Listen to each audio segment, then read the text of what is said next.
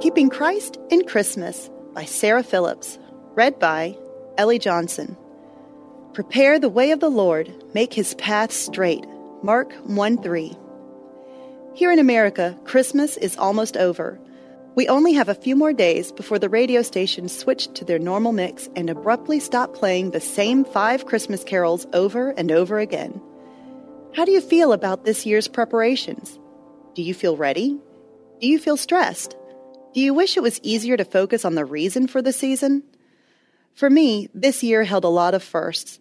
First, that forced me to reflect on how I celebrate Christmas and why. I got married this November, so melding family holiday traditions was the first project we tackled as a married couple. It's been a pretty fun process, but also a learning experience. Here's lesson number one you can be the same religion and still experience that religion very differently. Although we haven't decided exactly how we'll celebrate Christmas every year from here on out, a friend shared an article with us that outlined the traditional German Christmas centered on Christkind, or Christ child. We are definitely considering implementing some of these ideas in the future because it seems to combine the joyful festivities with the sacredness of the season so well. Here are the basics. In this tradition, it is not Santa Claus who brings gifts, but the Christkind himself. Now, Many families who celebrate Christkind still have a version of jolly old St. Nick, but he arrives on his official feast day, December 6th, bearing gifts more modest than our American Santa Claus. The miraculous Christmas Day arrival of Christkind requires a slow build-up throughout the month of December. Advent is observed carefully. Christmas decorations can wait. Family members take turns lighting the Advent candles as the entire family sings O Come, O Come Emmanuel every evening before dinner.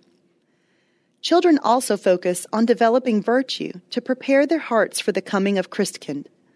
Throughout December, every time a child acts virtuously, he or she can place a piece of straw into the humble, empty manger. In this way, children can tangibly participate in making the path straight for Christ's arrival. When Christmas finally comes, the family participates in prayer, and the youngest child places a replica of baby Jesus into the manger filled with loving acts performed by the children. Then, the parents reveal the stunning glitter of Christmas decorations and gifts left by the Christkind. The celebration of Christkind's arrival continues through January 6th, the day marked to commemorate the arrival of the Magi. Doesn't this sound peaceful? Doesn't this sound focused? Doesn't this sound appropriately placed? I certainly wish we had more than 24 hours to celebrate Christmas here in the U.S., and I can practically hear the hushed Advent prayers leading up to the glorious unveiling of the Christkind's arrival. If your holiday season has been harried, scattered, and stressful, it's not too late to make some changes.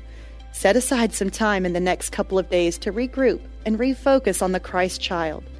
Reflect on his first coming, not only in the world, but in your heart, and ask him what he'd like you to do to prepare for his special day. Hey, listeners, thanks for joining us for the Crosswalk.com devotional podcast. To get all of our episodes straight to your phone during the week, subscribe to this podcast on iTunes or wherever you listen to podcasts. To find more devotional content like this, head over to crosswalk.com. Hey there, it's Nicole Unice from the How to Study the Bible podcast, and I'd love to invite you to join us as we weekly discover a passage of God's Word together. From beginning to end, from principles to practicals, we are here to make sure that God's Word is powerful and relevant to your life. If that sounds like something you're looking for, I would love to invite you to subscribe. You can go to lifeaudio.com and search How to Study the Bible, and we'll see you there.